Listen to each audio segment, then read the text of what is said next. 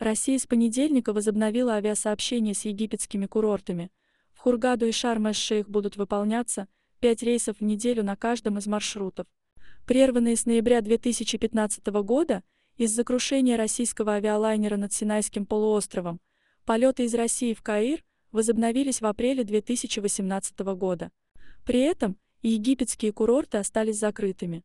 Из-за пандемии коронавирусной инфекции авиасообщения между Россией и Египтом также прерывалось. В сентябре 2020 года полеты из Москвы в Каир возобновились. Президент России Владимир Путин отменил указ о запрете полетов на египетские курорты и рекомендацию туроператорам и турагентам воздерживаться от продажи туров в эту страну. Подчеркивается, что разрешение на регулярные рейсы из Москвы на курорты Египта получила авиакомпания «Россия», входящая в группу «Аэрофлот». К полетам она приступит с 9 августа.